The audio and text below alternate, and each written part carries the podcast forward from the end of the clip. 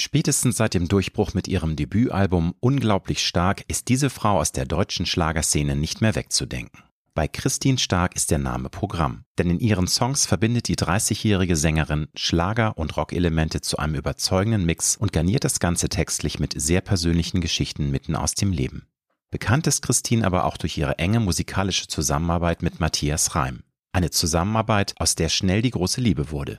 Seit dem Jahr 2013 sind die beiden ein Paar, 2020 folgte die Hochzeit und seit dem März 2022 sind die beiden zudem Eltern von Töchterchen Zoe. Jetzt ist Christine Starks erstes Greatest Hits Album erschienen. Auf Verdammt stark, das Beste von Christine, befinden sich die 17 bekanntesten Titel aus ihrer inzwischen rund 10 Jahre umspannenden Karriere. Wir sprechen über schicksalshafte Begegnungen, ihre Kinderzeit mit Zahnspange und Übergewicht, musikalische Anfänge in einer Schülerband und darüber, welche Dinge wir an ihren Augen am Ende des Lebens definitiv bereuen werden. Christine hat mir verraten, warum sie noch nie Angst vor Veränderung hatte, wie ihr neues Leben als Mama eines nur wenige Monate alten Babys aussieht und wieso sie bislang noch nie eine Gelegenheit ausgelassen hat, das Leben mitten am Schopf zu packen. Wenn du wissen möchtest, warum sie mit Überzeugung auch immer wieder über ernste Themen wie Gewalt in der Ehe oder sexuellen Missbrauch singt, was sie an ihrem Mann Matthias ganz besonders liebt und wie sie mit dem eiskalten Gegenwind inklusive Fanhass und Medienmobbing umgegangen ist, den sie in den Anfangsjahren ihrer Liebe erleben musste, dann ist diese Folge für dich. Ich wünsche dir gute und inspirierende Unterhaltung mit Christine Stark. Du hörst Road to Glory als Journalist mit 20-jähriger Berufserfahrung hat Alexander Nebe hunderte von Interviews mit nationalen und internationalen Stars geführt. Unter der Überschrift Deine persönliche Erfolgsstory spricht er hier in seinem Podcast mit inspirierenden Prominenten über Erfolg, prägende Wendepunkte und Lebensweisheiten. Gute Unterhaltung mit einer neuen Folge von Road to Glory mit Alexander Nebe. Herzlich willkommen in meinem Podcast. Ah, oh, vielen lieben Dank. Ich freue mich. Hast du ein Morgenritual, das für dich einfach nicht fehlen sollte, um so gut wie möglich in den Tag zu starten? Oh ja, ganz wichtig. Ähm, erstmal der Kaffee bitte und äh, eine schöne gassige Runde mit meinen Hunden. So starte ich immer in den Tag. Bist du vom Naturell her grundsätzlich eher ein Late Bird oder ein Early Bird? Wie ist so deine innere Uhr? Oh, grundsätzlich eher so der Late Bird, definitiv eher so das, das Nachtgespenst. Äh, ja, aber mit, mit ganz viel Liebe definitiv. Das hat sich jetzt natürlich ein bisschen verändert, aber ich habe gelernt, mit, mit, mit offenen Augen zu schlafen. Also daher passt alles. Apropos Schlaf, wie viele Stunden Schlaf brauchst du, um wirklich fit zu sein? Ja, und wie viele Stunden bekommst du jetzt aktuell? Weil ich glaube, da wird ja auch eine ganz schöne Diskrepanz sein. ja, du total. Also äh, es, es hat sich so viel verändert, aber der Schlaf ist gar nicht so das Wichtige, beziehungsweise das Wichtigste, weil es ist ja eine, eine schöne Veränderung, ja. Und wenn ich dann irgendwie mit einem Auge noch äh, versuche, irgendwie weiter zu schlafen, habe ich ja schon irgendwie ein zauberhaftes Baby im Arm, was mich über beide äh, Backen anstrahlt.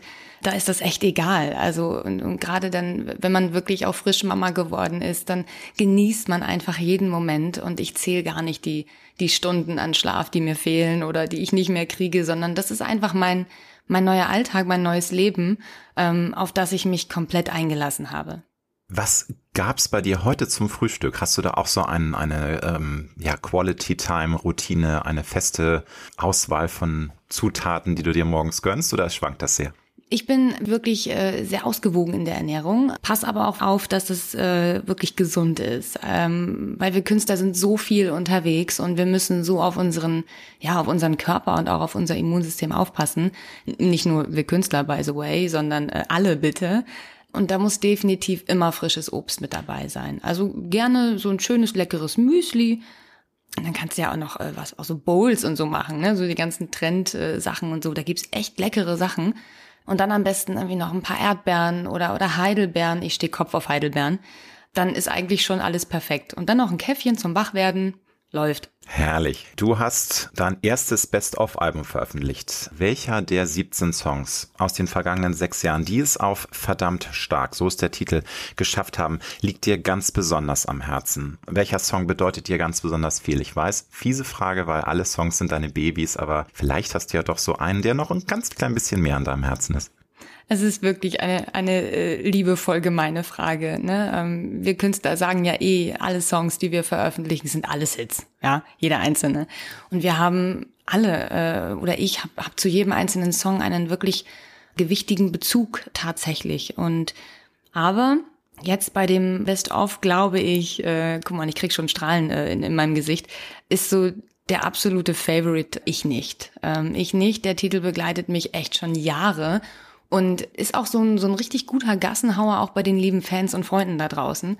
Und diese, diesen Song, diesen wirklich absolut autobiografischen Song, dann nochmal jetzt mit Matthias zusammen zu singen, das ist, glaube ich, ein mega Highlight, absolut.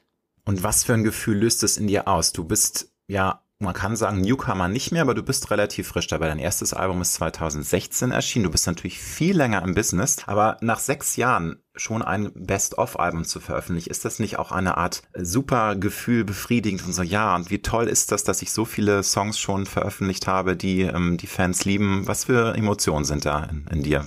Oh, ganz viele. Also ich sag mal, mein Weg als Künstlerin hat ja ähm, auch schon viel früher angefangen, ne? ähm, äh, schon vor den sechs, sieben Jahren. Und ach, es ist so spannend, da einfach auch mal zurückzugucken und einfach auch mal zu sagen, so wow, ich meine, und ich bin jetzt einfach an einem Punkt, äh, wo ich dieses Best-of äh, veröffentlichen durfte und, und, und, und so ein Déjà-vu kriege und, und einfach nur denke, wow, also äh, toll. Und ich bin wahnsinnig dankbar, dass ich einfach immer noch Musik machen kann, darf dass ich äh, immer noch ähm, gebucht werde, dass äh, die lieben Fans und Freunde da draußen sagen, ey, Christine, mit dir feiern wir, dass wir gemeinsam die Songs dann singen, äh, dass ich da einfach ein Echo zurückkriege. Und das ist ein Weg gewesen. Es ist ein Entwicklungsprozess und der hat wahnsinnig viel Spaß gemacht. Und, und auch dieser Weg war mit vielen Emotionen verbunden. Na klar, man hat auch viel Gegenwind gehabt bezüglich meiner Beziehung. Brauchen wir kein Geheimnis draus machen. Ist ja alles sehr öffentlich. Bis zu dem Punkt, wo es einfach angenommen wurde, ähm, dass Matthias und ich uns lieben, dass wir wie Arsch auf einmal einfach zusammenpassen. Und ich finde, es ist so wichtig, dass du dein eigenes Ding machst. Es ist so egal, was andere Menschen sagen. Du musst glücklich sein. Und wir haben immer aus unseren, ja doch, tatsächlich aktuellen Situationen Songs gemacht. Und auch wenn ich wenn ich äh, Geschichten von Freunden höre oder auch von den lieben Fans, es gibt ja so viele tolle Fanbriefe mit Geschichten, ähm, da sich die künstlerische Freiheit rauszunehmen, Songs draus zu machen, bedeutet mir wahnsinnig viel, weil ich einfach weiß oder, oder, oder hoffe, dass ich mit meinen Songs die Menschen abhole. Und ich gebe mir wahnsinnig viel Mühe, dann Power und Liebe zurückgeben zu dürfen, weil auch das ist nicht selbstverständlich. Und ja, du merkst, äh, ich könnte jetzt noch stundenlang weiterquatschen über dieses Thema. Es ist, ähm, ach, da sind so, so, so unfassbar viele Emotionen dabei und ich bin sehr, sehr dankbar, ein, einmal jetzt ein Fazit ziehen zu dürfen und das Beste von Christine Stark nach sechs, sieben Jahren, ja, veröffentlicht zu haben. Du hast es gesagt, du machst dein eigenes Ding. Das finde ich insofern auch besonders toll, dass du in deinen Songtexten ja auch mal nicht davor zurückscheust, ernste Themen wie zum Beispiel sexuellen Missbrauch anzusprechen. Äh, willst du darüber reden, ist, ist der besagte Song. Ist dir das als Musikerin generell wichtig, weil natürlich, du machst auch sehr viele Feel-Good-Songs, äh, Liebesballaden, Empowerment-Titel, aber ähm, es gibt auch mal Songs, die nachdenklich machen. Ist das ein Weg, den du weiter so gehen möchtest? Ist das immer schon bei dir so ein Anliegen gewesen? Ja, absolut. Also ähm, das macht Christine stark aus. Das bin ich. Ich liebe es natürlich, die Liebe zu teilen und immer auch einen Funken Hoffnung in, in meine, meine Songs zu packen. Das ist auch total wichtig. Aber es gibt einfach auch so viele, ja, mh, mm, sagen wir mal, grenzwertige Themen, über die man eigentlich nicht spricht. Und ich frage mich so, hey, wir sind doch im Jahre 2022, warum nicht? Ja. Und ich glaube, so sehe ich es einfach als als Frau, dass es äh, auch mal ein wichtiges Thema war zu sagen, es es gibt äh, wie jetzt zum Beispiel sexuellen Missbrauch oder oder Gewalt in einer Beziehung. Warum darüber schweigen? Warum nicht äh, das zu einem Thema machen? Und natürlich ist es ein sehr sehr ernstes Thema, weiß ich auch und habe dann bewusst mit meinem Team auch gesagt, okay, hey, wenn wir, wenn wir diesen Song jetzt schreiben, braucht es eine Melodie, die umarmt. Also es darf um Gottes Willen nicht irgendwie wirklich so unter die Haut gehen, dass, dass alle dann irgendwie wegschalten oder mit großen Augen sagen, oh Gott, oh Gott, ich will ja keine Angst machen. Ich möchte, ich möchte Hoffnung schenken. Und äh, daher auch die Textzeilen, willst du darüber reden? Und ich möchte Mut schenken. Und, und ich glaube, es ist mir mit meinem Team, mit diesem Song sehr gelungen. Guck mal, ich krieg beim Reden, das sieht man jetzt wahrscheinlich nicht, natürlich nicht, wirklich Gänsehaut, weil es einfach ähm, Themen sind, die bewegen. Aber das bin ich. Ich, ich glaube, ich bin, ich bin auch sehr ehrgeizig und sehr zielstrebig und auch eine starke Frau. Ähm, das macht mich aus und daraus schreibe ich auch Songs. Das ist eine perfekte Überleitung zum nächsten Punkt, weil im Pressetext zu deinem neuen Album da wirst du zitiert, dass der Auswahlprozess deiner größten Hits auch ein Impuls war, dich zu fragen, wer ist Christine Stark eigentlich? Und da frage ich dich jetzt, wie sieht denn für dich die Antwort aus? Man findet die Antworten natürlich auch, wenn man das Album hört, aber wer bist du? Wofür stehst du als Frau, als Mensch? Was würdest du heute antworten? Christine Stark ist, ist immer so blöd in der dritten äh, Form von sich selbst zu reden. Wer bist du? genau, oh mein Gott. Ähm, Spannung, Spannung. Ähm, ich bin absolut geradeaus und äh, ein, ein sehr direkter Mensch, immer schon gewesen, weil ich es einfach so wichtig finde, dass man einfach äh, mit offenem Herzen auch ähm, ja durchs Leben geht. Und diese Offenheit hat dazu geführt, dass ich natürlich einfach auch mein Umfeld sehr bewusst wahrnehme. Also auch die Fans, meine Freunde, meine Familie. Und jeder von uns hat eine Geschichte. Jeder von uns hat, hat ein Leben. Jeder von uns hat eine Vergangenheit und äh, hoffentlich auch eine schöne Zukunft. Und das macht uns zu dem Menschen, der wir sind. Und ich habe einfach, ich glaube, die Fähigkeit, das aufzusaugen wie ein Schwamm und daraus Songs zu machen. Und ich bin sehr, sehr dankbar dafür, äh, weil das beinhaltet Christine Stark. Ich habe keine Angst, Dinge anzugehen oder, oder Songs auch mit einer fetten Gitarre zu untermalen. Ganz im Gegenteil, I love it. Äh, ich stehe für Power. Ich kann aber auch mal leise und auch mal, auch mal schwach sein. Und das ist, ich glaube, einfach so ein, so ein Facettenreichtum, der mich als Künstlerin sehr ausmacht. Als Künstlerin ist das eine und würdest du sagen, da sind auch dann sehr viele ähm, Parallelen zu deinem privatem Ego, weil klar, die Künstlerin Christine ist ja nicht unbedingt automatisch der Privatmensch, wobei sicherlich auch viele Dinge da einander verzahnen. Wie würdest du dich denn als private Frau beschreiben? Ähnlich oder gibt es da noch andere Facetten? Ach, ich, ich glaube, das ist schon ganz nah dran. Also ich bin ja wirklich überhaupt nicht der Typ, der ähm, jetzt versucht, irgendwie noch was für sich geheim zu halten oder so. Warum auch? Guck mal, ich, ich möchte ja mit den Menschen zusammen feiern. Ich liebe es, live mit ihnen zu feiern. Und wenn ich jetzt versuche, ich bin ja keine Schauspielerin, ja, irgendwie was zu verstecken oder so, dann wäre das auch nicht authentisch, glaube ich. Und ich glaube, weil ich so bin, wie ich bin, weil ich das alles einfach ehrlich und frei raus äh, äh trage, wird das wahrscheinlich auch so liebevoll angenommen. Und das finde ich auch gut. Ich möchte ja, dass, dass sie meine, meine Musik streamen, äh, dass sie Tickets kaufen, wenn ich auf Tour gehe. Und ich glaube, dann, da muss man auch was zurückgeben und vielleicht einfach nicht versuchen, krampfhaft jemand zu sein, der man einfach nicht ist. Das wird schief gehen und du, du kannst die Menschen oder auch dein Umfeld, du kannst hier niemanden veräppeln. Ja, also warum auch? Bitte einfach, einfach frei raus, sei wer du bist, so wie du bist, mit all deinen Fehlern. Klar habe ich auch Fehler, jeder Mensch hat Fehler. Ich bin wahnsinnig ungeduldig, ja. Äh, furchtbar. Wenn ich was bei Amazon bestelle, bitte sofort. Muss sofort geliefert werden. Als Beispiel. Nächste Stunde mit der Drohne bitte abwerfen.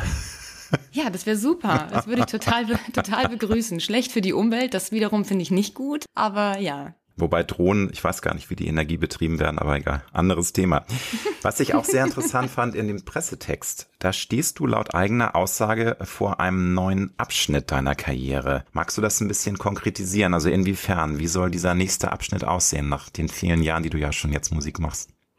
Ja, es, es sind ja ähm, jetzt sechs, sieben Jahre bei der Sony und dieser Abschnitt hat natürlich auch viel mit meinem Privatleben zu tun. Also von den Anfängen äh, wirklich so falls ich so direkt sein darf, who the fuck ist Christine Stark? Ja, vor sechs Jahren. Äh, und jetzt auf einmal ist es, ja, Christine Stark ist die Frau von Matthias Reim, äh, ein gemeinsames Baby, Songs aus dem Leben. Da hat sich einfach wahnsinnig viel verändert.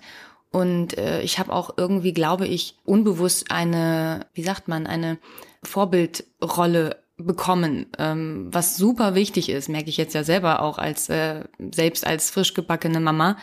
Und das meinte ich mit dem Fazit daraus. Wenn man einfach ein, eine Entwicklung erlebt hat und an einem, einem Punkt ist, wo man sagt, wow, dankbar.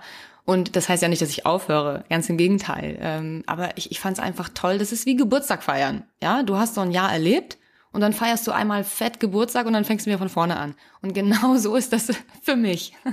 Hast du denn so eine ganz persönliche Haltung deinem Leben gegenüber? Weil jeder sieht das ja, glaube ich, auch anders. Also jeder tickt anders und jeder packt das Leben anders am Schopf. Wie würdest du sagen, wie, wie bist du da so drauf? Wie, wie siehst du das? Ich gehe immer mit offenem Herzen durch die Wand. Definitiv. ich liebe diesen Satz. Wunderbar. Das wird die, das wird die, die Headline des Interviews. Ah, sehr schön, ja. Also du bist auch eine Frau, die das Leben am Schopf packt einfach. Keine, nicht lange Gefangene macht im positiven Sinne, sondern nicht, nicht lange labern, sondern machen. Oder wie würdest du es beschreiben? Ja, unbedingt. Du könntest ja was verpassen. Ja, es sind nicht die Dinge, die, die man, die man, also du wirst niemals im Leben, glaube ich, ähm, etwas bereuen, was du gemacht hast, sondern du wirst nur bereuen, was du nicht gemacht hast, weil du dich immer hinterfragen wirst, was wäre wenn gewesen. Und äh, den Satz mag ich nicht. Dann lieber auch mal Fehler machen. Das passiert. Wir sind Menschen, wir sind keine Roboter und das ist völlig okay. Aber bitte machen, ja. Wenn du, wenn du etwas liebst und wenn du für etwas stehst, dann unbedingt machen, ja. Ich schätze dich jetzt nach den wenigen Minuten, die wir miteinander sprechen, als Frau ein, die sich auch wahnsinnig auf die Zukunft freut, die mehr in die Zukunft auch blickt. Aber gibt es dann auch Momente, wo du ganz bewusst auf dein bisher gelebtes Leben zurückschaust und auch das Erlebte reflektierst? Oder ist das für dich einfach Vergangenheit und nö, lieber schauen, was das Leben noch alles an tollen Dingen mit sich bringen. Natürlich auch manchmal an ernsten, an traurigen, an herausfordernden. Das Leben ist ja nicht immer nur toll. Das wissen wir ja alle. Ich glaube beides. Also man darf keine Angst haben davor, natürlich in die Zukunft zu schauen. Das Umfeld spielt auch eine ganz, ganz gewichtige Rolle. Wenn man tolle Freunde und eine tolle Familie hat, dann ist man wahrscheinlich mutiger. Aber ganz ehrlich, ich habe auch ähm, in, in der Vergangenheit äh, so viele tolle Sachen schon erlebt und auch Menschen gehabt, die mich begleitet haben und mich unterstützt haben was wirklich toll ist. Und ja, ja, schwierig. Das ist, das ist jetzt echt ähm, schwierig. Aber wenn ich mich jetzt entscheiden müsste, dann definitiv nicht in der Vergangenheit hängen bleiben. Auch ganz, ganz wichtig, ja. Sondern sagen so, hey, das ist gewesen, das kann ich auch nicht mehr ändern, positiv wie negativ. Und jetzt schauen wir einfach mal, was die Zukunft so bringt. Und äh, es ist der Weg, den ich bis dahin gegangen bin, egal jetzt ob auch beruflich oder privat, bin ich damit glücklich. Das ist, finde ich, die absolute entscheidendste Frage. Und glaube mir, auch ich habe schon vorm Spiegel gestanden und gefragt, äh, bist du glücklich? Und wenn du ehrlich antworten kannst, äh, ohne dass du wegguckst, dann bist du auf dem richtigen Weg. Finde ich sehr schön, weil ich mir auch manchmal äh, diese Frage, ich glaube, wir alle müssten uns diese Fragen stellen, aber ich glaube, einige Menschen können das nicht so gut, dieses auch mal ganz ernst und ehrlich in sich selbst hineinhorchen, weil viele funktionieren natürlich auch im Alltagsstress und verdrängen das so ein bisschen, weil sie halt vielleicht auch Angst haben vor der Antwort, dass es eben dann lautet, nein, ich bin nicht glücklich. Sie haben aber dann nicht die Kraft oder die, den Mut, das zu verändern. Aber es ist immer so eine Ambivalenz, finde ich. Ne? Also, dass man das einerseits machen sollte, ich kann aber auch Menschen verstehen, die dir Angst vorhaben vor, vor dieser Frage, wenn man sich die selbst stellt. Total. Du, du, du redest und ich nicke währenddessen. Ähm, das ist natürlich, Veränderung bedeutet immer auch einen, einen gewissen äh, Prozess, äh, den du selbst angehen musst. Und es bedeutet auch äh, Kraft, wenn man denn etwas ändern möchte. Und das kann einem natürlich Angst machen. Und umso schöner ist es natürlich, wenn du dann Menschen um dich herum hast oder am besten natürlich einen Partner, der dich so gut kennt, dass er dich in deinen Entscheidungen stützt. Dann ist es natürlich einfacher, klar. Aber keine leichte Frage, ja, Logo. Hast du, ich meine, du bist eine junge Frau, du hast schon so viel erreicht, aber hast du noch einen Riesentraum, irgendwelche Ziele, die du auf einer Bucketlist stehen hast oder die in deinem Kopf rumspuken? Und wenn ja, kannst du uns da ein, zwei verraten? Die berühmte Liste.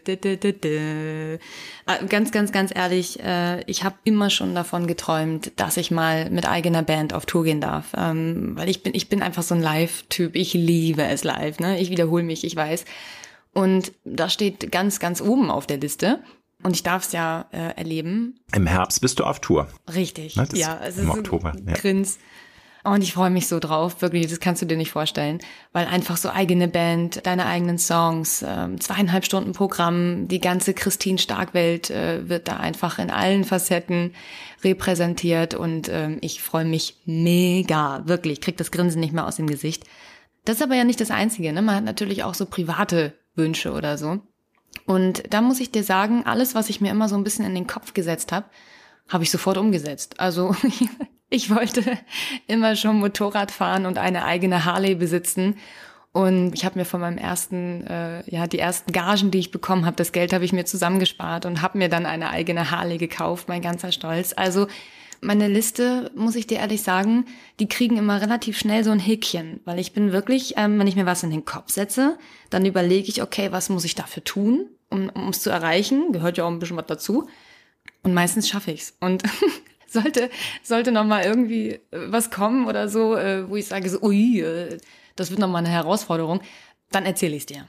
Gibt es im Rückblick einen ganz, ganz wichtigen Meilenstein in deiner Karriere? Also einen Schub, einen Kick, eine Begegnung, die dich weit vorangebracht hat? Weil, nochmal, du hast ja früh angefangen. Du hast ja viele Metamorphosen durchlaufen, hast dich musikalisch ja auch ein bisschen neu erfunden. Was war für dich der, gab es vielleicht einen Punkt, wo du sagst, ja, das war schon sehr, sehr wichtig für mich? Also ich, ich glaube, ohne Wenn und Aber, ähm, Matthias. Also Punkt, drei Ausrufezeichen, 95 Herzchen dahinter. Matthias war eine äh, magische Begegnung, ähm, privat wie beruflich. Matthias ist ein, ja, also aus künstlerischer Sicht gesehen eine unfassbare Bereicherung, weil er mir so wahnsinnig viel beibringt. Also das ist einfach, jetzt mal Hand aufs Herz, wer, wenn nicht er, ähm, kann so ins Herz Songs schreiben und äh, so treffend formulieren und produzieren. Das war einfach genau die Sprache, die ich immer sprechen wollte. Und ich bin damals wie so ein Känguru äh, in meiner kleinen Einzimmerwohnung auf und ab gehüpft, also, als ich erfahren hatte, dass er mich produzieren soll. Und das war wow. Und er hat diese Aura um sich herum, die, die, die, diese, diese magischen Worte. Das war definitiv eine, eine Schicksalsbegegnung, beruflich wie privat, dass ich mich dann auch noch Hals über Kopf in diesen Mann verliebe das war nicht geplant, aber es, es, es kam, es passierte und äh, ja, wie du jetzt wahrscheinlich auch schon weißt, ich wehre mich nicht gegen das, was auf mich zukommt, sondern äh, ich lasse es dann einfach geschehen. Und siehe da, äh, fast zehn Jahre später, wow, guck mal, wir sind schon ein altes Pärchen, sind wir verheiratet, haben ein gemeinsames Baby und unglaublich. Also es ist wirklich voller Harmonie, da ist so viel Liebe, so viel Verständnis. Ähm, wir passen so unfassbar gut zusammen. Ähm, wir bereichern uns gegenseitig und unterstützen uns gegenseitig, sind beide sehr dickköpfig und dennoch, äh, also totale Individuum, jeder für sich. Und dennoch sind wir, sind wir so ein Team zusammen. Und äh, ich bin wirklich sehr, sehr dankbar für diesen unfassbar tollen Mann. Da interessiert mich jetzt, ich muss mich da outen, ich habe das äh, jetzt nicht so sehr recherchiert, Asche auf mein Haupt, aber war das auch ein bisschen von dir ein Wunsch, dass dich Matthias äh, produziert oder ist das einfach Zufall gewesen, dass ähm, er auf dich aufmerksam geworden ist? Wie kam denn das überhaupt zu dieser ersten magischen Begegnung? Da muss ich an alle großen Fans rausschicken, bitte nicht böse auf mich sein, aber ich habe mir, das wissen natürlich alle Fans schon, aber ich muss dich das nochmal fragen. Du, also das war ähm, äh, kein direkter Wunsch von mir, nein. Also mich hat damals einfach die, die Plattenfirma angerufen und gesagt, so, hey, wir machen jetzt einen Deal mit dir. War natürlich für mich auch schon wow, ne, toll. Und dann haben sie gesagt, dass sie sich unfassbar gut Matthias Reim als Produzenten bei mir vorstellen könnten. Da bin ich erstmal vom Stuhl geflogen, weil ich das total toll fand. Und äh, dann haben wir uns kennengelernt und getroffen und ja, der Rest ist Geschichte. ja, schön. Das sind manchmal die ähm, Begegnungen, die das Leben dann total verändern. Und das ist in diesem Fall ja bei dir der Fall gewesen, in jeder Beziehung positiv. Sehr, sehr schön. Fast wie in einem romantischen Hollywood-Film. Herrlich. Ja, total. Eigentlich müssten wir ein Musical rausbringen. Das wäre echt die Story des Jahrhunderts. Na, mal gucken. Gute Idee eigentlich. Noch eine Frage zu deiner Karriere. Wann und wo hast du bis dato am meisten über deinen Beruf, aber vielleicht auch über das Leben gelernt? Weil wir alle lernen ja und das, das Leben ist ein einziger Lernprozess. Ich glaube, wir haben alle, auch wenn wir 70 sind, noch nie komplett ausgelernt. Aber gab es da auch so einen, eine Phase, wo du sagst, Mensch, das ist jetzt Wahnsinn, was ich alles an Input bekomme und wie sehr ich auch wachse? Oh ja, also ich, ich glaube tatsächlich, dass sich darauf einlassen, so in der Öffentlichkeit zu stehen. Das musste ich erst mal lernen. Das war komplett Neuland. Äh, ich habe gedacht, auch jetzt machen wir schön Musik und äh, gehen mal ein bisschen auf Auftritte und so und alles toll und ich habe einen tollen Mann an meiner Seite. Alles klar, Christine. Pustekuchen. Vergiss es. Und dann kam so ein unfassbarer so eine unfassbare Aufmerksamkeit, weil einfach auch Matthias wirklich sehr, sehr viel Aufmerksamkeit äh, anzieht die ich überhaupt nicht gewohnt war und ich konnte damit auch überhaupt nicht umgehen. Auch diese großen Bühnen, das war alles so, oh mein Gott, was passiert hier eigentlich gerade? Und dann natürlich teilweise einfach auch der, der, der Anfangsgegenwind, der war wirklich heftig. Und ich habe auch überlegen müssen, okay, was passiert hier? Habe ich was falsch gemacht? Liegt es an, an mir als Künstlerin? Singe ich blöd? Also man hinterfragt und das ist total normal. Aber wirklich ganz, ganz ehrlich, Hand aufs Herz, das musste ich lernen. Also ich musste es einfach lernen, mit der, mit der Öffentlichkeit, mit dieser Präsenz umzugehen und einfach auch zuzulassen, dass die Fans und Freunde eine Meinung haben. Ob gerechtfertigt oder nicht, völlig egal. Und dass man beim Einkaufen, wenn du nur eine Milch beim, beim Supermarkt holst oder so, dass du da vielleicht mal irgendwie dein Gesicht auf einem Cover von, von süßen kleinen niedlichen Blättchen siehst, das war totales Neuland für mich. Und oh wow, ja, das musste ich lernen, damit umzugehen. Nun hast du ja auf deinem Greatest Hits Album auch den Song Das kann ich ab mit in, inkludiert und das ist natürlich jetzt eine Steilvorlage, weil lass mich dich bitte nochmal fragen, das war für dich ja sicherlich in der Anfangsphase auch ein, ja, eine harte Zeit und auch verletzend, weil wir alle wissen ja, die Menschen tuscheln gerne, lästern gerne. Es hieß zu Beginn, naja, also was will jetzt der Matthias mit der mehr als 30 Jahre Jüngeren und die will doch nur seinen Ruhm und er will nur ihre Jugend. So diese Klischees, dieses bösartige nicht gönnen wollen einer Liebesbeziehung. Wie lange hast du denn gebraucht, um das auch an dir abprallen lassen zu können? Weil da du musst man, da man muss ja eine Stärke entwickeln, um da mit klarzukommen, mit diesen doch Bösartigkeiten, die da so in den Medien stehen, vielleicht auch von Fans kommen. Das ist ja eine Mischung aus allen möglichen Aspekten. Ja, absolut. Das ist natürlich einfach auch ein, ein Prozess. Und ich fand es ehrlich gesagt äh, total schade, dass die äh, viele Menschen da draußen sich die Zeit und äh, die Energie benutzen, um Hass zu verteilen. Also äh, ich bin überhaupt kein Fan davon. Ähm, gar nicht, noch nie gewesen. Und weil es dir nichts bringt. Also Hass oder, oder Neid oder Missgunst, ach Gott, das sind so, so Gefühle, die, ähm, die dich null weiterbringen. Und wenn ich in der Lage bin, so etwas zu empfinden, dann muss ich doch eigentlich hinterfragen, woher kommt das? bin ich nicht vielleicht selbst unzufrieden und so weiter. Aber das ist natürlich eine Persönlichkeitshinterfragung. Hm, dann haben wir natürlich auch noch die, die öffentlichen, äh, die, die, ich sag mal, Pressefreiheit. Äh, was verkauft sich? Ein Riesengeschichtchen. Der Matze hat jetzt plötzlich wieder ein junges Mädel am Start.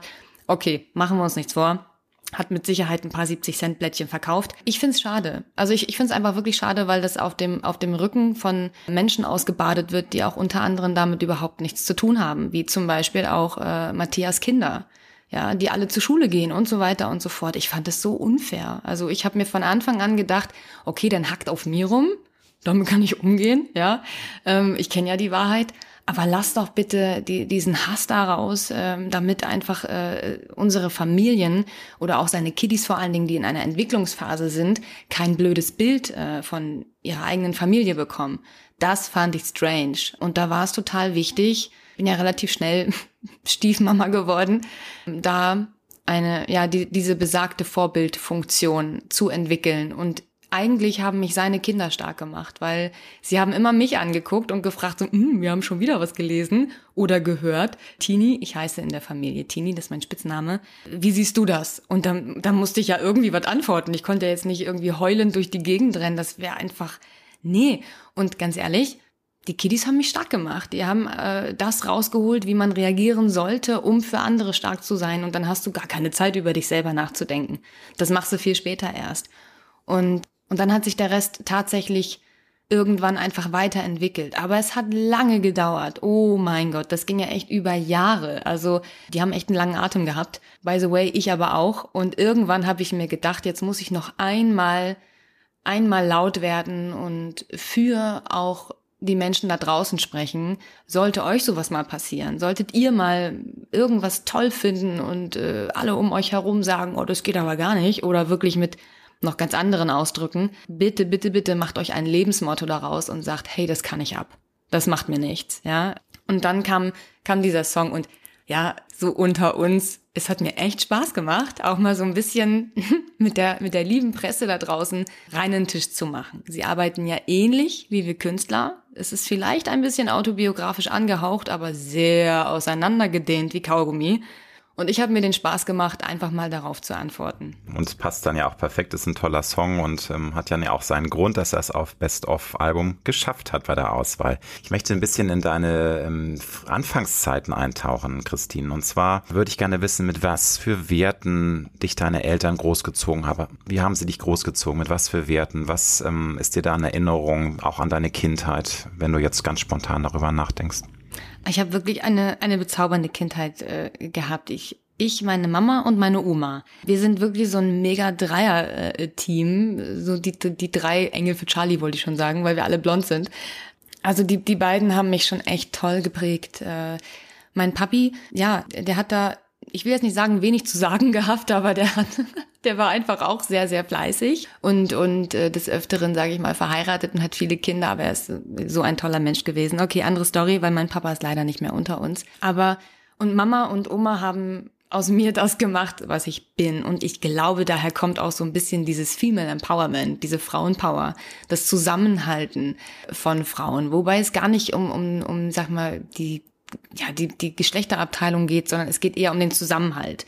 Das haben sie mir beigebracht. Dass es nicht immer nur um eigene Wünsche und Bedürfnisse geht, sondern dass du auch immer so ein bisschen gucken musst, dass dein Verhalten und deine Reaktionen oft auch etwas auslösen in deinem Umfeld. Und sie waren einfach zauberhaft. Ich glaube, sie haben mir jeden Wunsch von den, von den Lippen abgelesen. Vom Walkman, wo ich Kassetten von Claudia Jung und Roy Black gehört habe, was mich sehr wahrscheinlich in die wunderschöne Schlagerwelt äh, künstlerisch gebracht hat, bis hin zu, zu im Garten spielen. Das, ach, das war einfach, das ist toll gewesen. Ich glaube, ich bin sehr, sehr behütet aufgewachsen, aber ich hatte auch eine ganz klare Regel, wie man mit Mitmenschen umgeht. Ich glaube, das ist das Aller, Allerwichtigste gewesen.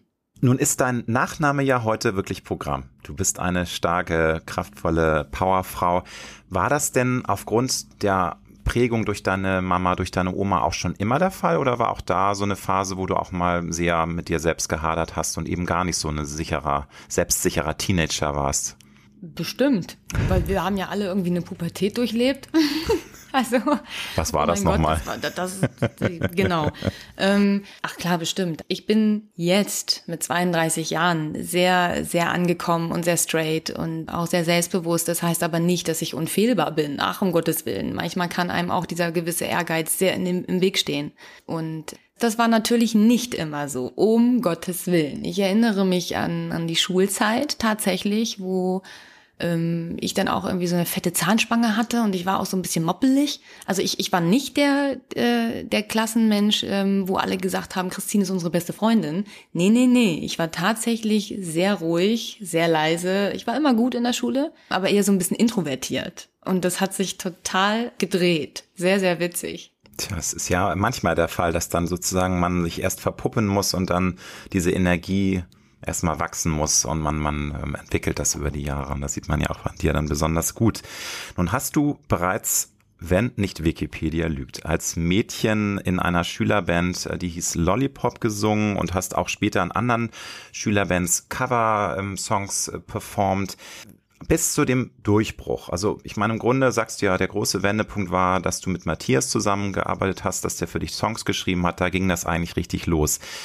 Wie viel Frust und Enttäuschung musstest du bis zu diesem Weg hinnehmen, wegstecken, ja, und trotzdem immer wieder sozusagen aufstehen, Krönchen richten, weitergehen? Das ist ja, glaube ich, auch ein Kampf, den man da ausfichtet. Genauso in der Reihenfolge, wie du es gerade gesagt hast. also wirklich, wirklich, wirklich äh, genau so ja, was soll ich da hinzufügen? Also ich glaube, dass also es war ein, es war ein Kampf. Es war auch bei dir ein Kampf, muss man sagen. Ne? Weil manchmal ist es ja so, dass man äh, es gibt ja auch Stars, die wirklich so schnell gar nicht gucken konnten, die einfach schon dann sofort einen Durchbruch haben. Gut, das sieht man ja an deiner Vita, dass es nicht der Fall war, aber es ist ja nicht immer so, dass man kämpfen muss und deswegen finde ich es besonders bewundernswert, wenn man dran bleibt. Also deswegen die Frage, wie, wie hast du dich denn motiviert, immer wieder äh, das Krönchen zu richten und weiterzugehen, weil das ist ja auch ein Kraftakt. Ja, weil ich, ich bin ganz doll der Meinung, wenn du etwas liebst, dann lass es äh, bitte, bitte verlier es nicht aus den Augen, weil ähm, meistens lohnt es sich sehr, sehr, sehr dafür zu kämpfen. Und das ist richtig. Also äh, Wikipedia äh, spuckt da tatsächlich äh, die Wahrheit aus. Ich habe ganz, ganz früh wirklich schon einfach irgendwie Musikalität für mich entdeckt. Also von Ballett äh, zu, zu dieser Lollipop-Gruppe. Da war ich aber echt noch wirklich sehr, sehr klein. Also ein Mädchen, eine Mädchenband ja, oder was war das? Ich, ich war, glaube ich, oh Gott, ich war sieben oder acht Jahre alt. Also ich stand dann wirklich, äh, ne, sind ja mehrere Mädels. Also ich stand dann wahrscheinlich immer irgendwo ganz außen. Man musste aufpassen, dass ich da nicht von der Bühne runterrolle. Das sind so die An Anfänge gewesen gewesen und äh, ich habe scheinbar immer gut gefunden. Oder aber kann auch sein, dass äh, meine Mama sich gedacht hat, boah, die Christine, ey, die hat so viele Hummeln im Hintern, die, die, die muss irgendwas machen, damit ich die abends irgendwie ins Bett kriege, ja. Wahrscheinlich war es genau so und äh, dadurch habe ich dann irgendwie entdeckt, äh, dass ich mich da auspowern kann. Und dann habe ich gemerkt, dass ich, das war tatsächlich in der Schülerbandzeit, ganz, ganz cool. Also wir, das war in der Realschule. Ähm, es, es war eine Band, eine richtige Band, also Musikproberaum mit allen Instrumenten, Schlagzeug, Gitarre, äh, Piano, Bass, alles war da. Und wir hatten also nicht Musikunterricht im Sinne von lern mal die Noten, sondern wir mussten direkt Songs nachspielen. Und ähm, das war natürlich großartig. Also Musikunterricht mal ganz anders bis dann irgendwann meine, meine Mädels gesagt haben, oh, Christine muss singen. Ja, und einer der ersten Songs in dieser Schulbandzeit in der Schule war tatsächlich von Sarah Connor Bounce, hieß die Nummer damals noch. Und da hatte ich das erste Mal das Mikrofon in der Hand und ich, und da kam ein ganz großer Wendepunkt, weil aus diesem kleinen Mäuschen, was ich ja erzählt hatte, die so ein bisschen schüchtern war, hatte plötzlich ein Mikrofon in der Hand und die Klasse war still und hörte mir zu. Das war interessant. Also ich habe gemerkt, ähm, wenn ich ein Mikrofon in der Hand habe, dann hören die Menschen mir zu. Das war irgendwie, da hat sich was gedreht, da hat sich was verändert und äh, dann wollte ich das weitermachen, weil es sich für mich so gut anfühlte. Ich habe einfach gemerkt, so hey, äh, ich blühe auf, ich habe äh, Songs geübt, äh, ich hatte sensationelle Noten, weil Kreativität einfach dich auch beflügelt in andere Dimensionen. Und äh, dann kam eins aufs andere. Dann natürlich nach der Schulzeit zur Abi-Zeit, die Top 40 Bands, da bist du am Wochenende unterwegs. Das war auch so ein bisschen einfach auch, um gutes Taschengeld zu verdienen. Ich musste ja auch irgendwie meinen Führerschein bezahlen, also und ja, dann kam äh, auch die die die äh, nach der Abi-Zeit die Ausbildung und ich habe immer irgendwie Musik gemacht. Es war immer irgendwie irgendwo eine Band am Start, bei der ich dabei war und einfach Musik gefühlt habe, bis irgendwann mal das Finanzamt angerufen hat und gesagt hat, Frau Stark, so geht das nicht. Sie können hier nicht mit Ihrem Nebengewerbe mehr verdienen als mit Ihrem mit Ihren Haupteinnahmen. Ich sage, oh, kann ich nicht? Blöd. Ja, und ähm, da musste ich mich selbstständig machen, was ein Riesenschritt war. Und natürlich hatte ich auch Angst, weil ich dachte so, oh Gott, geht das? Kann ich mit der Musik echt Geld verdienen? Ne? Ähm, und habe es dann quasi gedreht. Also ich habe mich beruflich selbstständig gemacht und war dann künstlerisch tätig und habe dann aber nebenbei noch im Supermarkt an der Kasse gearbeitet. Ich habe gekellnert, einfach um nicht bei jedem Toastbrot irgendwie den Cent umdrehen zu müssen, sondern ich wusste, ah, okay, das muss wirklich irgendwie reichen. Ja, soll ja auch gut gehen. Und es ist ein, es ist definitiv ein Weg. Also ich bin nicht entdeckt worden und dann hat man mir einen Hit unter die Nase geschoben und aus mir ein, ein, ein, ein Püppchen gemacht, wo man sagt, so, das ist jetzt, ne, läuft, sondern ich glaube, Christine Stark hat sich entwickelt und ich habe auch die Zeit und dafür bin ich ehrlich gesagt unfassbar dankbar, weil ich muss gar nicht äh, in den Himmel geschossen werden. Ich habe die Zeit, all die Schritte kennenzulernen und ich weiß, wie unfassbar schwierig das ist, sich das Publikum und den Respekt da draußen zu erarbeiten. Und ähm, der Job einer Sängerin, einer Künstlerin öffentlich, äh, auch ich sag mal mit mit einem gewissen Bekanntheitsgrad, hat unfassbar viele Seiten. Ja, es ist nicht immer nur die schönen Fernsehsendungen äh, oder der Applaus auf der Bühne.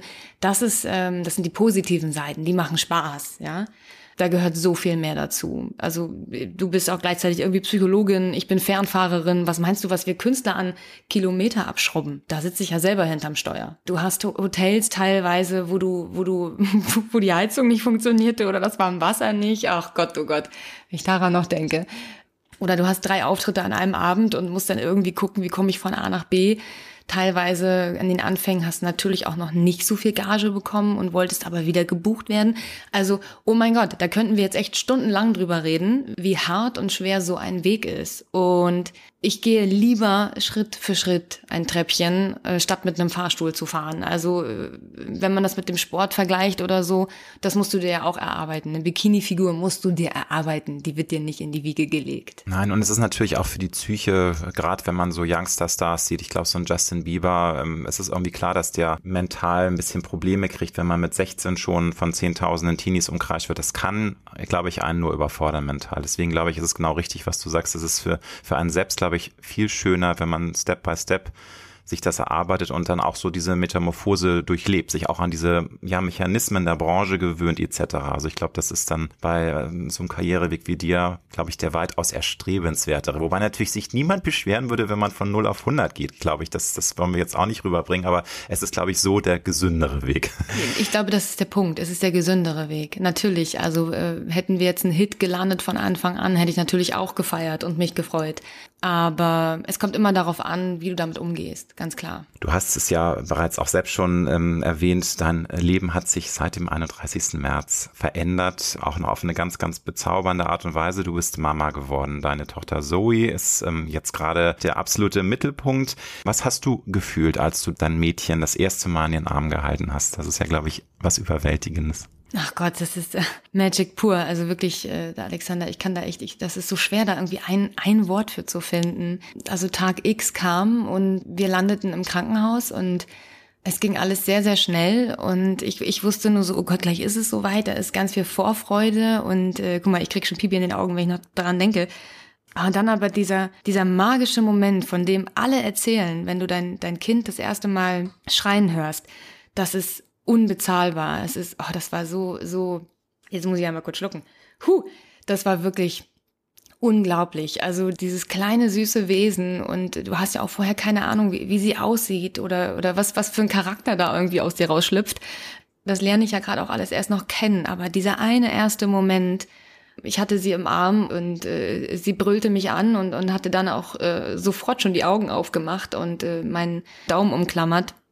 Oh mein Gott, es ist das schönste, intensivste und bereicherndste Gefühl gewesen, was ich je erlebt habe. Und ich kann es nur jedem wünschen. Also äh, irgendwie Kinder sind wirklich, wirklich Magie pur. Immer wenn man sagt, es gibt keine Magie oder Zauberei oder so, das stimmt nicht. Das ist Magie pur, ja. Und das ist Zauberei, wenn es dich so umhaut, dass du schockverliebt bist. Und ich durfte das erleben und ich habe eine wunderschöne, so niedliche kleine, sehr lebendige, ähm, gesunde Tochter ähm, auf die Welt gebracht. Und das ist, das ist, das ist Magic. Ich, ich kann mich nur wiederholen. Es ist einfach toll. Nun ist es ja noch nicht so lange her. Bist du denn nach etwas mehr als drei Monaten schon dabei, dich in dieses neue Leben einzugrooven? Weil das ist ja, glaube ich, schon auch ein Akt, gerade wenn man Karrierefrau ist. Du planst deine Tour, da ist ja einiges auch an Bällen in der Luft zu halten. Also bist du dabei, dich einzugrooven oder ist das immer noch Work in Progress? Ah, total. Also immer, wenn ich das Gefühl habe, so jetzt habe ich den Dreh raus, verändert sich wieder irgendwas. das ist echt verrückt was aber so normal ist, äh, wenn, wenn die kleinen Wesen sich entwickeln, gerade im ersten Lebensjahr.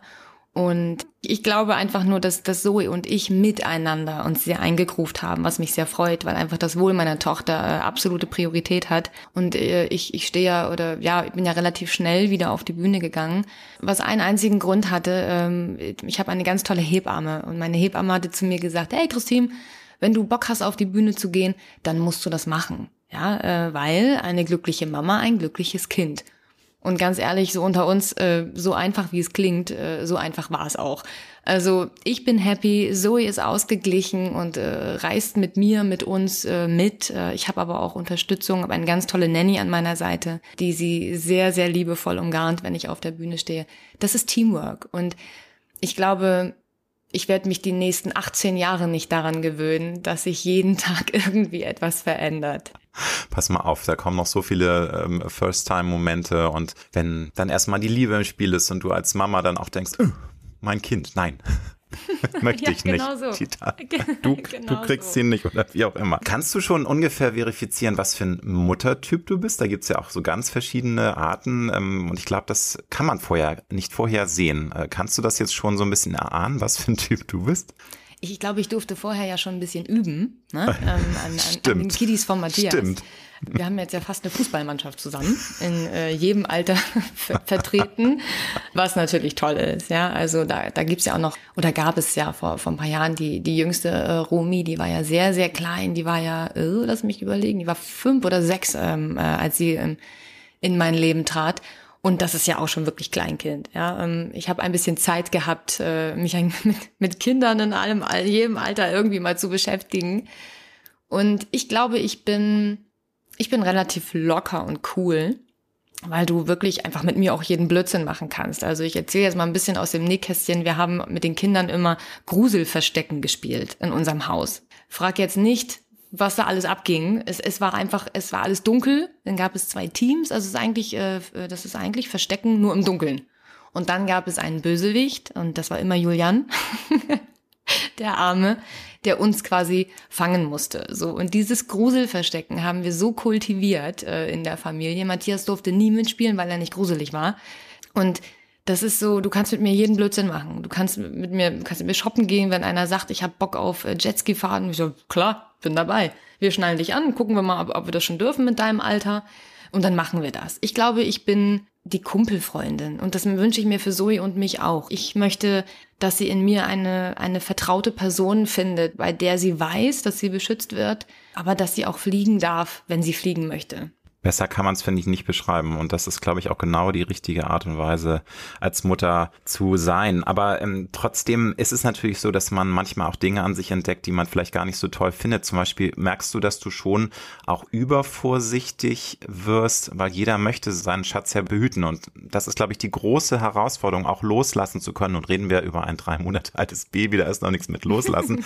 Aber äh, meinst du, dass das sein könnte, dass du auch so übervorsichtig wirst? Weil eigentlich bist du ja eher so ein Freigeist, eine Power-Natur und das passt ja eigentlich gar nicht zu deinem Naturell. Aber was, was geht da so in deinem Kopf vor? Könnte das dann doch sein, dass du so, nein, pass auf, fall nicht hin und. Wahrscheinlich. Und ganz hm. ehrlich, also ich bin ein Freigeist und da habe ich ja auch nur die Verantwortung für mich selbst gehabt. Ne? Jetzt ist da ähm, ein kleines Wesen, das die Welt noch nicht kennt und noch entdeckt und da kann es schon sein, dass ich vielleicht mal hinterherlaufe und sage so, nee, Stopp. Klar, man möchte beschützen. Logo. Kommt aber auch auf den Typ Kind an. Es gibt ja schüchterne Kiddies, die bisschen, die vielleicht eher so einen Schubs brauchen, um mutiger zu werden. Und es gibt super aufgeweckte Kinder, die alles toll finden. Das entwickelt sich noch. Ich bin gespannt, in welche Richtung Zoe da so einschlägt, aber ich, ich kann jetzt schon verraten, also der Apfel fällt nicht weit vom Stamm. Hatte ich mir fast schon gedacht. Bei zwei Eltern, die so viel Power haben, da glaube ich, ähm, ja, braucht man sich keine weiteren Fragen stellen. Ich hatte ja nun die Freude, auch mit deinem Mann äh, ein längeres Gespräch führen zu können und der hat mir im Interview erzählt, dass er ähm, schon noch so ein bisschen sich im traditionellen männlichen Rollenbild sieht, was so die Erziehung angeht. Meint aber auch, ja, er hat sich natürlich über die Jahre entwickelt und er ist natürlich auch inzwischen fit im Windeln wechseln. Aber ich muss dich natürlich fragen, wie macht sich denn Matthias als Papa? Es ist jetzt sein siebtes Kind, er ist ja geübt, aber wie ist so deine erste Erfahrung, wenn es jetzt wirklich live und in Farbe passiert? Ja, ähm, ich, ich kann nur ganz liebevoll sagen, mein liebevoller Macho-Ehemann, der macht es echt besser, als er sich selber zutraut und findet finde das auch herrlich. Also wirklich, er hat ganz viel, ganz viel Freude damit, ähm, mit, mit, Zoe äh, Zeit zu verbringen, um mit ihr zu rumzubabbeln. Ne? Weil wenn sie jetzt dann auch so in Babysprache antwortet, das ist einfach zauberhaft. Und Matthias scheint das auch wirklich sehr zu genießen, was mich natürlich sehr freut. Und du merkst einfach, Matthias ist ein erfahrener Papa. Ja, und ihm ist total bewusst, dass jetzt sehr viel äh, Mama-Zeit einfach auch noch da ist. Klar, weil sie so lütt ist, ne? weil sie noch so ganz, ganz klein ist und sich auch einfach noch entwickeln muss. Aber ganz ehrlich, äh, ich habe jetzt schon ein bisschen Angst vor der Zeit, wo sie denn so, ja, wenn sie laufen kann und äh, auch sagen kann, was sie will. Ich befürchte, dass Matthias und Zoe die ein oder andere Geschichte sich ausdenken werden, die ich wahrscheinlich nicht so cool finden werde. Aber klar, Oh mein Gott, da kommen wahrscheinlich noch tolle Stories auf uns zu. Ich bin sehr gespannt. Nun ähm, höre ich raus, ähm, es, es, es passt einfach, es passt ja auch bei euch perfekt in, in der Beziehung, aber Stärken sind da. Kannst du denn schon eruieren, wo vielleicht auch seine Schwächen sind oder wo du vielleicht versuchen könntest, äh, den liebevollen Macho noch ein bisschen in Anführungsstrichen zu erziehen oder ist das noch zu früh, weil es eben, ähm, Zoe ist halt noch so klein. Man kann ja noch gar nicht genau sehen, wie es dann auch sein wird wenn sie erstmal läuft etc. Schwierig. Ich glaube, ich, ich, ich muss Matthias, ich will ihn auch gar nicht umerziehen. Er ist, er, er soll das machen, was er für richtig ähm, empfindet. Weil wenn ich jetzt sagen würde, du musst das so und so machen, dann wird er mich angucken und sagen, äh, ich sag dir im Studio ja auch nicht, welchen Equalizer du hochschieben sollst. Da würdest du auch sagen, Ne, das lass mal meine Sorge sein. Und genauso ist es eigentlich, ja, bei der, bei der Kindererziehung. Ihr hattet ja auch ähm, eine recht herausfordernde Zeit ne, mit einem kleinen Baby. Dann war Matthias ja leider so stark an der Grippe erkrankt. Äh, wie seid ihr da eigentlich durchgekommen? Auch mit Hilfe von Nanny und irgendwie die Family hat zusammengestanden, weil ich glaube, das war irgendwie nicht so sexy. Ne? Irgendwie waren alle am Kränkeln. Magst du da nochmal drüber erzählen, über diese etwas nervige Zeit? Ach, das war einfach blöd. Aber wir sind ja alles nur Menschen, ne? Und wir haben jetzt äh, zweieinhalb Jahre, drei Jahre fast, oh Gott, oh Gott, zu Hause gesessen und waren alle irgendwie isoliert. Also unsere Immunstoffe sind einfach mal runtergefahren. Ähm, und jetzt werden wir alle wieder so ein bisschen auf, aufeinander losgelassen. Und das bedeutet natürlich, dass sich unser Immunsystem anpassen muss und dass wir natürlich, ähm, was für eine Überraschung, auch mal eine normale Virusgrippe abkriegen können. Also es war auch kein Corona, wir hatten einfach alle, wir haben alle flach gelegen, außer Zoe, Gott sei Dank, mit 40 Fieber. Und da ist natürlich gar nicht dran zu denken, irgendwie auf der Bühne zu stehen. Also, no way. Ich war froh, dass wir, also uns alle ähm, und das Wohnmobil und das Baby äh, irgendwie heile nach Hause gekriegt haben. Gott sei Dank. Ähm, und dann haben wir wirklich tagelang auf dem Sofa diese blöde Grippe einfach auskuriert. Und ich muss sagen, ich fand es auch echt toll, dass Matthias die Verantwortung übernommen hat und gesagt hat, äh, ich gehe mit einer, einer ähm, ja, blöden Grippe und 40 Fieber nicht auf die Bühne. Das fand Nein, ich super.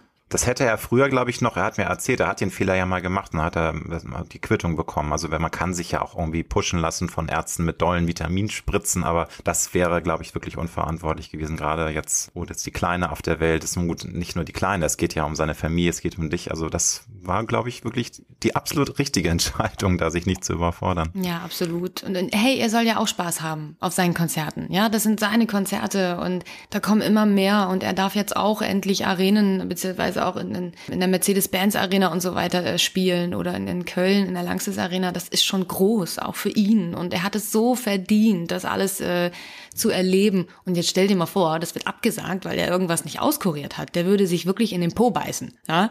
Deswegen, er hat's richtig gemacht. Verschieben und dann mit neuer Power da rausgehen. Und genau das ist der Fall. Nun seid ihr beide wirklich leidenschaftliche Musiker und ähm, auf dem neuen Album, auf dem Best-of-Album sind ja auch äh, zwei Duette äh, mit dir und Matthias enthalten. Spielt Musik bei euch auch privat mehr oder weniger unterschwellig immer wieder eine Rolle, dass ihr auch einfach mal so ein bisschen trällert, dass ihr euch mal Songs vorsingt oder seid ihr auch froh, wenn ihr mal musikfreie Zonen habt in eurem Leben oder geht das gar nicht? Das geht gar nicht. Das ist echt unglaublich. Es ist, äh, bei uns klimpert ständig irgendwas. Also, wir sind durch und durch Musiker und ganz schlimm ist es, wenn Julian und Marie auch noch da sind. Also dann hört es gar nicht mehr auf. Also ich liebe das, weil wir einfach alle das lieben, was wir machen. Aber wir haben halt irgendwie keine Pause. Es, es gibt ständig irgendwie geht's um Musik oder äh, wie, planen wir die und die Reise und natürlich jetzt noch umso mehr ne, mit mit Zoe ähm, an Bord. Das ist schon ja, also Urlaub in unserem Kopf existiert echt fast gar nicht. Ja, um, umso schöner äh, ist es dann, wenn man denn jetzt mal kurz, haben wir uns mal kurz gegönnt, jetzt vor ein paar Tagen, mal nach Italien abhaut und sagt so, boah, jetzt mal wirklich mal drei Tage Handy aus. Und glaub mir, das fällt uns echt schwer, weil jeden Tag irgendwas ansteht. Das ist echt verrückt. Aber hey, das ist unser Leben. Und wir machen andere Dinge, wo wir abschalten können. Zum Beispiel einfach mal eine Stunde Motorrad fahren. Da kannst du ja nicht telefonieren. Also wäre nicht so gut ja, äh, oder irgendwie draußen, wir haben einen wunderschönen Garten an unserem Haus, mal ein kleines äh, Feuerchen anmachen und äh, in so einer Feuerschale und mal ein Bierchen trinken oder so. Also wir haben uns unsere Inseln irgendwie anders gebaut, weil uns bewusst ist, dass unser Leben sehr geprägt ist von Musik und von künstlerischen Reizen. Nun muss ich natürlich auch die Klischeefrage stellen, Zoe, kriegt die bei so musikalischen Eltern dann jeden Abend auch wunderbare Lieder vorgesungen oder ist es einfach noch zu früh? Singt Matthias ihr was vor, singst du ihr was vor? Wie sieht das aus? Ach, wir wechseln uns ab. Im Duett Und, vielleicht sogar. Ja, genau. Das wäre auch nochmal eine Idee. Ja. Ähm, wir wechseln uns ab und es kommt immer darauf an, ob Zoe das gerade hören möchte. Also das, das teilt sie uns schon sehr gut mit. Und Matthias nimmt total gerne die, die ähm, Gitarre in die Hand und äh, spielt ihr einfach eine Melodie vor. Und äh, da werden ihre Augen dann so ganz groß und dann hört sie ganz, ganz lange äh, zu. Das ist total niedlich. Und bei mir ist es äh, tatsächlich, wenn, wenn ich singe oder mit ihr irgendwie, ich habe sie auf dem Schoß und ich spiele am Piano vielleicht mal ein bisschen was rum oder so, dass sie dann mit babbelt. Ich sage immer babbelt. Ne? Sie macht dann so Babysprache und ich habe so das Gefühl, sie möchte so mitmachen. also Sie ja. hat schon den Groove in ja, den Genen. Ja, ich, ich glaube, ich befürchte, ach Gott, ich weiß es nicht. Schauen wir mal. du hast schon so viel erzählt. Im Grunde ist das die Frage beantwortet. Wenn du es nochmal zusammenfassen müsstest, was sind in deinem Leben die größten Kraftquellen? Woraus ziehst du Lebensenergie? Was, was treibt dich voran im Leben? Das ist eine wunderschöne Frage, weil ich finde, dass, dass, dass wir Menschen uns darüber viel zu wenig Gedanken machen. Ne? Wir geben so, so viel und lassen manchmal auch zu, dass unsere Akkus ausbrennen und dabei ist es so wichtig, auch die eigenen Akkus mal aufzuladen. Ich habe eine wundervolle Oma und Mama, die sehr tollpatschig sind, vor allem meine Mama. Und wenn ich mal wirklich herzhaft lachen will, dann muss ich nur mit meiner Mama FaceTime, weil sie es wirklich schafft, alles aus meinem Kopf irgendwie raus zu, zu beamen und mich zum Lachen zu bringen. Und ich liebe es. Ich liebe es, äh, wenn, wenn Menschen lachen. Das ist äh, einfach toll und macht Spaß.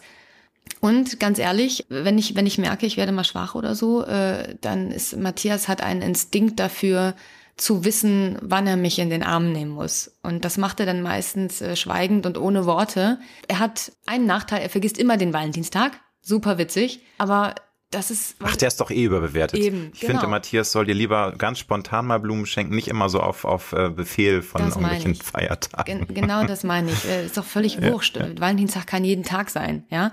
Und diesen Instinkt hat Matthias. Also er macht mit so Kleinigkeiten, ähm, macht er mich wirklich, wirklich sehr, sehr glücklich und gibt mir immer das Gefühl, dass er, dass er da ist und dass ich nicht alleine bin. Und das sind meine, meine ähm, absoluten Akku-Aufladestellen. Also tatsächlich die Familie. Und hey, jetzt natürlich auch meine Tochter. Also wenn, wenn dieses kleine süße Ding mich angrinst, das ist, äh, ey, das ist, das ist 1000 Ampere wert. Wahnsinn. Da verzeiht man natürlich auch, es ist ja auch nichts Neues, milliardenfach haben es Mütter und Väter erlebt, wenn man halt alle drei Stunden rauskrakeelt wird aus dem Bett. Das ist nun mal so, das wird vorbeigehen und ich glaube, da lächelt man innerlich auch drüber, auch wenn man die Augen kaum aufgeregt sind im Moment. Total. Wobei wir wirklich gar nicht so diesen krassen Stress haben, by the way. Sie schläft auch teilweise schon durch. Also wir haben echt ein Traumbaby. Ich weiß gar nicht, ob man das sagen darf, aber es ist wirklich alles gut, wirklich. Sehr schön. Wie viel ist in deinen Augen in unserem Leben Schicksal, Vorherbestimmung sind so große Worte, aber viele glauben ja auch, dass es ähm, leider Gottes oder auch zum Glück manchmal Dinge gibt, die vorherbestimmt sind. Und wie viel haben wir selbst in der Hand? Hält sich das eine Waage oder wie siehst du das? Wie viel ist Vorherbestimmung? Wie viel ist wirklich unser eigenes Tun, dass das Leben schön verläuft? Ich glaube, es gibt Bestimmung und Schicksal. Es gibt Dinge, für die du bestimmt bist. Da kommt es darauf an, ob du das für dich entdeckst und ähm, für dich diesen Weg weitergehst. Eine Bestimmung kannst du ändern. Ja, zum Beispiel, du bist dafür bestimmt, sensationelle Brötchen zu backen. Kommt liegt's an dir, ob du jetzt Bäcker wirst ähm, oder nicht. Wenn du sagst, habe ich keinen Bock drauf, ich möchte jetzt doch irgendwie lieber ähm, Motocross-Rennfahrer werden, dann hast du deine Bestimmung so für dich nicht angenommen, sondern hast was anderes draus gemacht. Das ist auch völlig okay. Und dann gibt es Schicksal. Und äh, Schicksal kannst du nicht umgehen. Das passiert dir. Und wenn wir ein Gefühl dafür haben, dann merken wir sogar, wann es passiert. Also ich für mich glaube, dass meine große Liebe und mein Leben, das viel äh, Schicksalsbegegnungen waren. Aber ich bin auch dafür bestimmt, als Künstlerin die Bühnen zu rocken und äh, mit, mit Power Menschen Mut zu machen. Gibt es ein Lebenskredo, ein Lebensmotto, mit dem du in den letzten, in den vergangenen 32 Jahren immer wieder gut gefahren bist? Irgendein Satz, der das Leben für dich auf den Punkt bringt oder vielleicht mehrere Sätze auch? die berühmten Weisheiten, ne? die, die, die berühmten äh, Sprüche. Oh, es gibt so viele, viele schöne Sprüche. Ganz besonders finde ich auch immer total toll hinfallen, Krone richten und weitergehen. Ähm, ich mag den einfach. Ne? Und, oder bei mir, ich würde es jetzt bezeichnen als hinfallen, Haare zerzausen und weiterrocken. Also scheiß auf die Krone, sondern mach dein Ding, ja. Ähm, zum Beispiel, weil es einfach dazugehört. Aber ich habe auch einen Taufspruch, der mich sehr begleitet. Der, der war damals äh, so sinngemäß, behandle andere Menschen und deinem Umfeld so, wie du selbst behandelt werden möchtest. Das heißt, respektvoller Umgang mit allen Menschen, mit, ähm, mit, mit deinen Mitmenschen, mit deinen Lieben ähm, und auch im Job. Und das ist etwas, was, womit ich eigentlich immer Hand in Hand gehe und was ich auch mache, wenn ich auf die Bühne gehe. Ich kann nicht erwarten, dass jemand etwas toll findet, wenn eine gewisse, ich weiß nicht, Unnahbarkeit oder so da ist. Also da muss ich schon so ein bisschen auch was geben, ohne es zurückverlangen zu wollen. Aber umso schöner ist es natürlich, wenn dann etwas zurückkommt. Wenn du eine Zeitreise machen könntest und dir selbst begegnen würdest, deinem 18-jährigen Ich, der ganz jungen Christine Stark, was würdest du deinem 18-jährigen Ich mit der Erfahrung, die du heute gesammelt hast, mit auf den Weg geben? Ach, wie schön. Das ist die, das ist tatsächlich die coolste Frage, die man mich jemals gefragt hat. Und glaub mir, Alexander, ich habe schon viele Fragen gehabt, aber die ist die coolste. Ach, das ist schwer. 18 war auch ein äh, teilweise wirklich äh, komisches Alter, weil da auch so wahnsinnig viel war. Ich, das tell me more, so schlimm. Also bei mir war das ganz besonders Ja. schlimm. Bei mir leider auch. Ich glaube, wir müssen mal ein Bierchen trinken, wir zwei. Nein, also ähm, ich würde wahrscheinlich sagen, ähm, halt durch, alles wird besser. Sehr wahrscheinlich, ja. Also demnach, es, es war schon eine, eine Reise. Es war, waren auch in Anführungsstrichen sehr herausfordernde und harte Zeiten auch für dich, höre ich raus. Ne? Also weil durchhalten, das zeigt ja, dass du auch ganz schön kämpfen musstest. Ja, definitiv. Ja. Aber der Kampf hat sich gelohnt, liebe Christine. Insofern wünsche ich dir viel Erfolg für das Album Verdammt Stark, deine erste Greatest Hits CD. Ähm, Natürlich kann man es auch äh, downloaden, alles Mögliche. Du gehst im Herbst auf große Deutschland-Tour. Das auch nochmal herausgesandt an alle Fans. Hat mir viel Spaß gemacht. Ich wünsche dir alles Liebe mit deiner großen Familie, mit deiner kleinen Tochter und ganz viel Liebe von Hamburg an den Bo äh, Wo bist du jetzt nochmal am Ich Bodensee, bin ne? Oder? am Bodensee, genau. Vielen lieben Dank, Christine. Du, ich danke dir und ich danke auch allen lieben Zuhörern da draußen. Ja, fühlt euch ganz, ganz doll gedrückt und ich hoffe, ihr konntet ein bisschen Spaß mit mir und Alexander haben. Mir hat es ganz viel Spaß gemacht, auf jeden Fall. Dankeschön.